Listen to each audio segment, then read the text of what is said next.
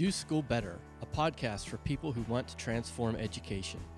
Join Doris Korda, Hawken Schools Associate Head and Director of Entrepreneurial Studies, as she shares her experience as an educational reformer told through conversations with Assistant Directors Tim Desmond and Alison Tanker. In this episode, Alison shares how the Korda method of teaching and learning deepened her understanding of innovative teaching practices, pushing students towards rigorous and meaningful learning. In addition, the team introduced the new Facebook group for listeners of the podcast at facebook.com slash groups slash do school better. So Tim, we've been at this now for about six months, which is wild to think about. But this crazy podcast yeah. thing we're doing. you, yes, indeed. Do you uh, have any kind of updates to share, or, or where we're at? Where we, what are we doing here? Yeah, we haven't we haven't talked a lot about the podcast itself. We haven't gotten very meta on the podcast. No. Um, but I think it's safe to say our our uh, team here um, is pretty excited about what's happening. We've uh, we've seen uh, tens of thousands of downloads since February. Um, we are we know a lot of people care about this, and we're really committed to to helping change the way education works and to and to fix it. And so it's really been encouraging to see, or to see the the ears. Uh, I was gonna say see the eyeballs on it, but it's really the ears. True. Um, and and so we, we want to kind of um, we're always trying to try new stuff. We're always trying to improve, and so uh, based on that, we realized it's probably a good time to start some ways to really engage people.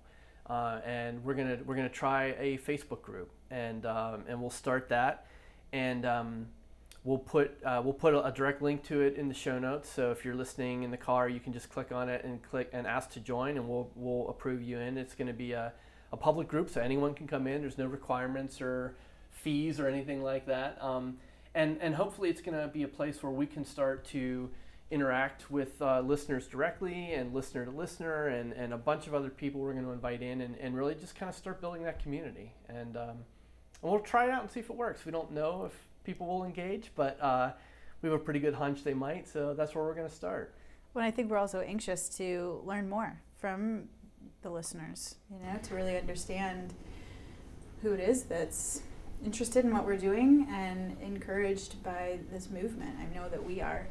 To see there have been so many listens, I think really gives us continued momentum to move this forward and, and to create a community and start those conversations because this is an important issue that a lot of us care about. So the more we can engage together, I think might be better. Yeah, it's a, it's a really, um, I think it's going to be really important for us because when we started this podcast in February, we really didn't know who was going to listen, if anyone was going to listen, and so we we crafted episodes around what we thought people would want to hear, and so now we're sort of in a in a phase where we're like we want to invite more feedback. We like we want to know what you want to know about and what we can provide, and and so even in our own planning for future episodes, I think this Facebook group is going to be really valuable, and well, inviting everyone in. So hopefully you guys can uh, can come on in and check it out. Great. So you ready to reflect a little bit today? Yeah, I feel like we're in a state of reflecting, reflecting on the podcast and how that's gone over this past six months. A little bit more about reflection. It's summertime. Good time reflect. Yeah, yeah. We're um, we're recording this in. Uh, towards the middle of August, and are we're already thinking about our next crew of students that are coming in, and um, and we're also well, you've also gone through a full 12 month cycle of this nuttiness and yes. uh, so now you are now like to the point where you're going to be doing things for the second time mm. uh, and so nothing will be new to you and we thought this was a good moment to sort of uh, you know, to, to crack that experience open and have you talk a little bit about what it's been like and, and what you've learned and, and uh, what you've discovered and just any thoughts you have on it. No, that's helpful. And I, I have a hunch knowing you and Doris that there will be plenty of new things that come up that I will have to learn. This is a continual learning experience, but it's great to spend the time, I think, reflecting and thinking back through the year. And I've done a bit of journaling myself this summer and had some conversations with good friends to recognize the amount of growth I've had on, on a personal and professional level that has been so intense. I mean, it really has felt in a lot of ways like it's been 10 years that I've been working with you guys because of the amount of growth and intensity at which I was learning this year. Uh, really thinking about where I came from, that I wasn't in the education system as a teacher prior to working with you guys this year. I had a lot to learn in general about schools. And you really didn't want to be a teacher. Fair, either, right? Great point. there was a little bit of convincing that happened to get me into this team, but to be honest, it's been a hell of a year. I've learned so much. Uh, with regards to you know what I had been doing previously, where I was working with entrepreneurs in Latin America and the Caribbean and really thoughtful about how we were helping to scale their work and to provide access to resources that they didn't have, uh, whether that was Mayan women who were selling water filters, solar lamps, and eyeglasses in rural areas of Guatemala, or if that was uh, working to build more sustainable and scalable models for entrepreneurs in agro businesses or tech businesses in Jamaica. And uh, I continued to do that work then when I came home and was really recognizing the value of immersing people in the entrepreneurial experience of bringing ideas into reality. Uh, really, how empowering that can be for someone to recognize the skills they have, the strengths they have to add value to the world around them. And had been doing these one off workshops for girls in high school and college, whether that was a weekend workshop, summer camp, that kind of a model. And given my own experience, I mean, in college, I had studied entrepreneurship, social entrepreneurship specifically, and uh, had been on a team of, of students that co founded a social enterprise and had my own kind of immersion into this work as a student. Uh, and then, given the experiences I had, I felt like I was creating experiences in these workshops that I had when I was running my own business that were great for women and girls to really learn more about themselves and how they could create value in the world and make an impact somewhere. But given where I am today, to look back at this past year and recognize how much deeper I've gotten in that work because of the guidance I've had here, really under Doris's mentorship, which allowed me to really understand how to create transformational learning environments for the next generation in very specific ways. There was a lot of nuance in there that, I mean, as I was running my own one woman startup, you know, I, I didn't have the opportunity to go so deep when I was also trying to manage the other sides of the, the work. But uh, to have the opportunity here where I was obviously interested in learning, but to have a team of people, you and Doris, also focused on my growth and so intently every day helping me get deeper into it, where there was conversations of reflections, you know, how could we have done this differently? Or, you know, you spending the time to really sit down and talk me through the, the craziness of grading a class like this or, or grading in general and all of the elements that allowed me to start to understand how to do this in a different way that was really rich, that was really uh, meaningful for students. And it was during their school day too, which was, was different from what I had been doing before. So, it, from a, a high level, the amount of growth I was able to go through to deepen my practice and knowing that, I mean, my, my bigger mission in life really, I feel, is to continually shape this next generation of change makers to go out there and solve problems in the world and that I think I joked with, with you and Doris in the past about feeling like I've, I'm gaining a master's right now in this Korda methodology that you know she developed over 20 years of, of her academic career and has allowed me to uh, develop more strategies and practices that really move the needle for a lot of our students, and that's wild to watch. Well, that's an um, that's an interesting uh, idea that I want to kind of um, ask you a little more about because mm-hmm. I think the common perception from people from the outside is that well, you just kind of throw the p- problem in the room and then you walk away and see what the kids do, and then you come back later. Mm. Um, that it's sort of a really hands-off approach, and, and not at all. no, no, right? So can, can, you, can you talk about that then? Like, sure. That's a great point you make. Uh, because the work we do is highly experiential, it is intended that the students are the ones navigating that experience, that it's immersive. They're the ones that are in it. But that's not to say we, as the facilitators, teachers, uh, instructors, guide, whatever word you want to use, doesn't mean that we then sit casually by the side and just allow that to happen uh, in a siloed environment. It requires a lot of work and a lot of prep. And what it and on a kind of granular level, what that breaks down to is, uh, for example, the assignments, the timing, which the assignments happen, and, and how much time Doris spent with me to really train up on the depth of content that these students need to get into when they're solving a challenge isn't, you know, hey, we, we did this last semester, let's just find our old lesson plan and throw that into the classroom and see how it works this semester. Because of the way this course is designed and we have different challenges every three weeks really for the students, but they're also very different challenges than they were from the previous semester. There really isn't the opportunity to completely replicate you know the same assignments over and over again which i love actually because it's very dynamic and it, as a as a learner myself it requires me to be equally engaged in the challenges students are working on so for example if they're working on uh, the the dental insurance challenge i had to get my head deep into that work to really understand okay where are the gaps in the access to dental insurance market and what does it mean that the current data points which people have on their dental health aren't sufficient enough? And what does it mean for consumer behavior when we're trying to integrate new products and services into their day to day lives? How do we have those behavioral shifts happen? What is the psychology behind that? I had to do a lot of that work, N- not because I'm well, really, because I'm not a, a, expert in everything we do, right? And that's the, the truth of this model that you cannot be an expert in everything. It's not expected that you are.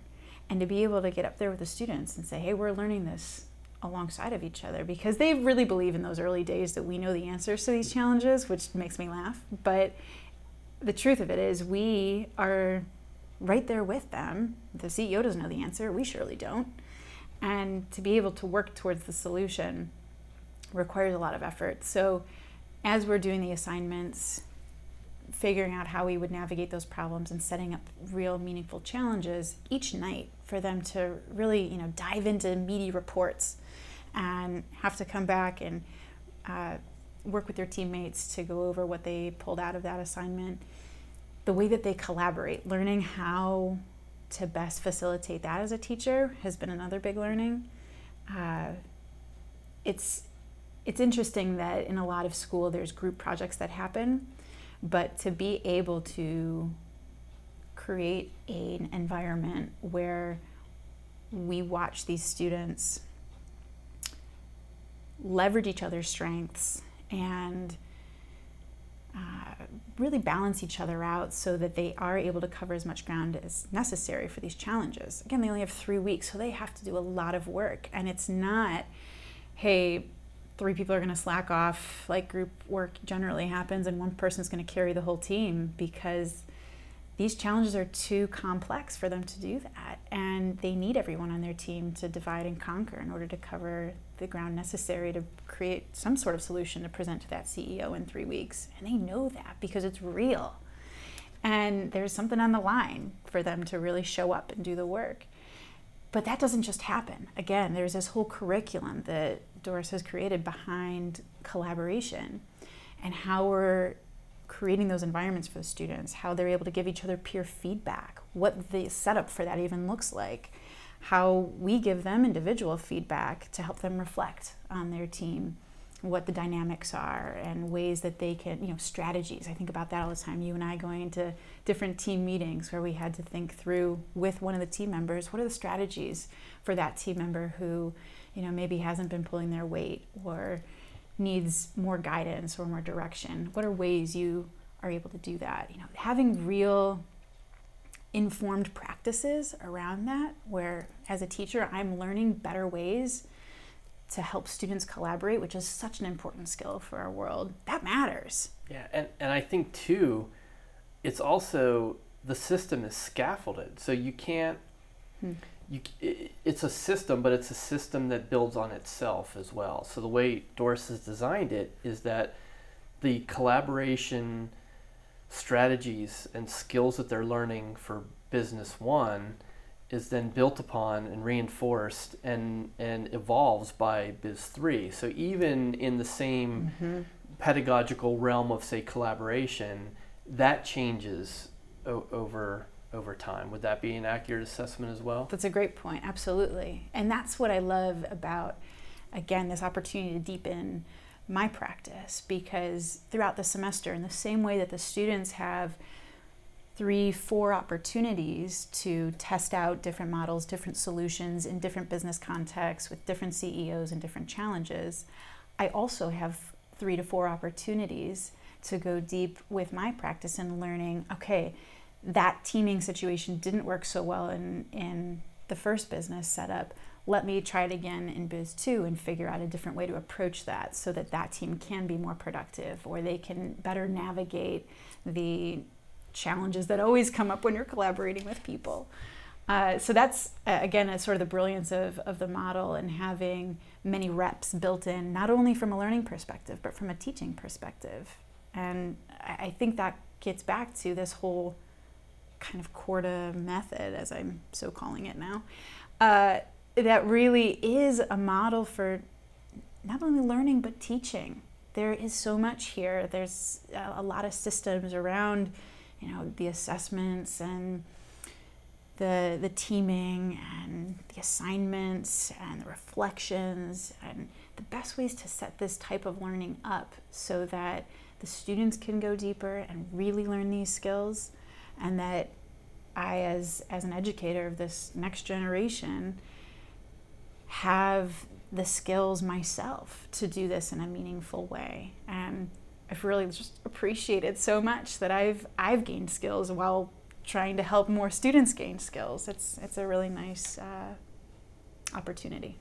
It, it's a bit of a hypothetical and maybe an unfair question, but if you didn't have these systems in place, hmm. knowing what you know now after the first year, what do you think would have been really difficult for you in in teaching this way if you hadn't had that sort of structure and guidance?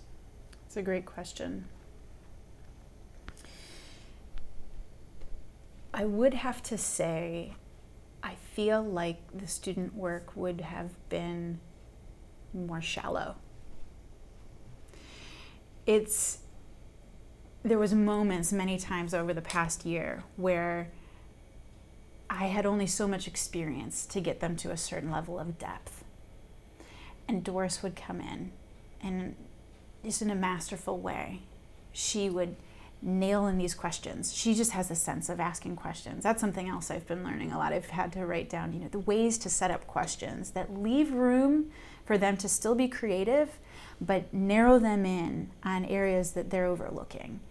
Uh, it's a real nuanced the way she does that that I've I've been so grateful to be around because I think it just takes practice and exposure to that work in order to get deeper in that space. But being able to help the students go deeper into their research and recognize, wow, we're stuck trying to design this um, solution for, for Lumalure, the company that had the electroluminescent paint, where they were supposed to be identifying new market opportunities that might be interested in this work.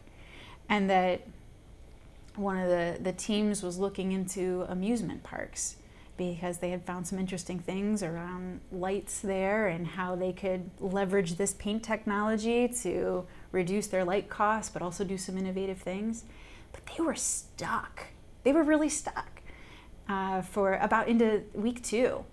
They had you know, been tapping on doors trying to get some more interviews. They had really been going through different online research and reading books and all of this, but they they reached sort of their their wall. And this happens, I think, with students where in a traditional classroom, they're asked to come up with generally one answer, and they'll go out.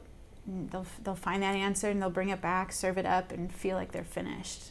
And when we push them to go further, I, I feel like their brains start to melt out of their ears and they look at us like, this is the hardest thing I've ever had to do because they're not pushed to go further.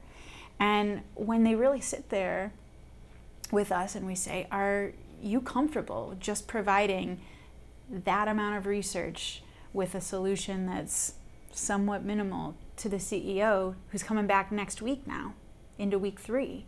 How comfortable do you feel? They they immediately want to go deeper. And I've been grateful to start to learn that strategy of how to get them further into the challenge and the complexity of this work, which really brings in the global system. You know, I mean, day to day in the news circles that we have in the morning, where we start to talk about what's going on broadly in the world and current affairs and they have to explain why that's interesting to them. It comes up then the challenge that they're focused on as well and how it's relevant to what's happening in the real world.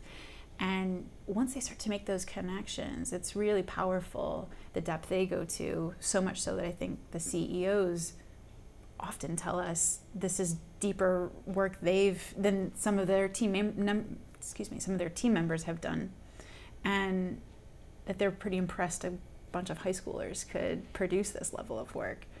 I, I'm from my own experience watching people in uh, undergrad as well as graduate level programs. They are not doing this this level of work. Uh, I remember when I first came in before starting with you all to watch a few of the presentations. I was blown away, and I thought, there's got to be some magic behind this. How do they get these young people to do this work? And uh, that's that's definitely been something I'm grateful. There's some actual systems to learn from. Awesome. So as uh, as you're heading into year two, um, last sort of as we wrap up, like mm-hmm. what's top of mind for you right now and coming into year two? It's a great question. I'm constantly anxious to continue to learn more, but also create even richer, more meaningful experiences for the students. So, looking into the practice and some new things I might want to try this year, and uh, as a team, some possible new things we want to develop and test out, pilot, see how they go. Uh, I appreciate that there's room on this team for experimentation and uh, for a bit of failure too. That feels really refreshing. That in this space, uh, the type of work we're doing requires us to push the limit, take risks, and be present for these students and meet them where they are so that we can really prepare them for what they need to do in the world. That's really exciting. So we'll bring it full circle and just remind people um, that if you're thinking, wow, I wish I had a Doris Korda in, at my school and I don't, um, we, uh, we're going to be in the Facebook group. So if you have this sort of questions or you're you're struggling with how to how to do something, how um, to go um, deeper, how to go deeper, practice. Yeah, whether it's something tactical or strategical or emotional or or um, even if it's behavioral. You know, we're talking about kids here. Uh, yeah, join us in the Facebook group, and then we'll get that conversation started. Great. If you like the podcast, please consider leaving a review on iTunes. For more information and resources, go to DoSchoolBetter.com. Podcasts created by Tim Desmond, Doris Korda, and Alison Tanker. Produced by Tim Desmond.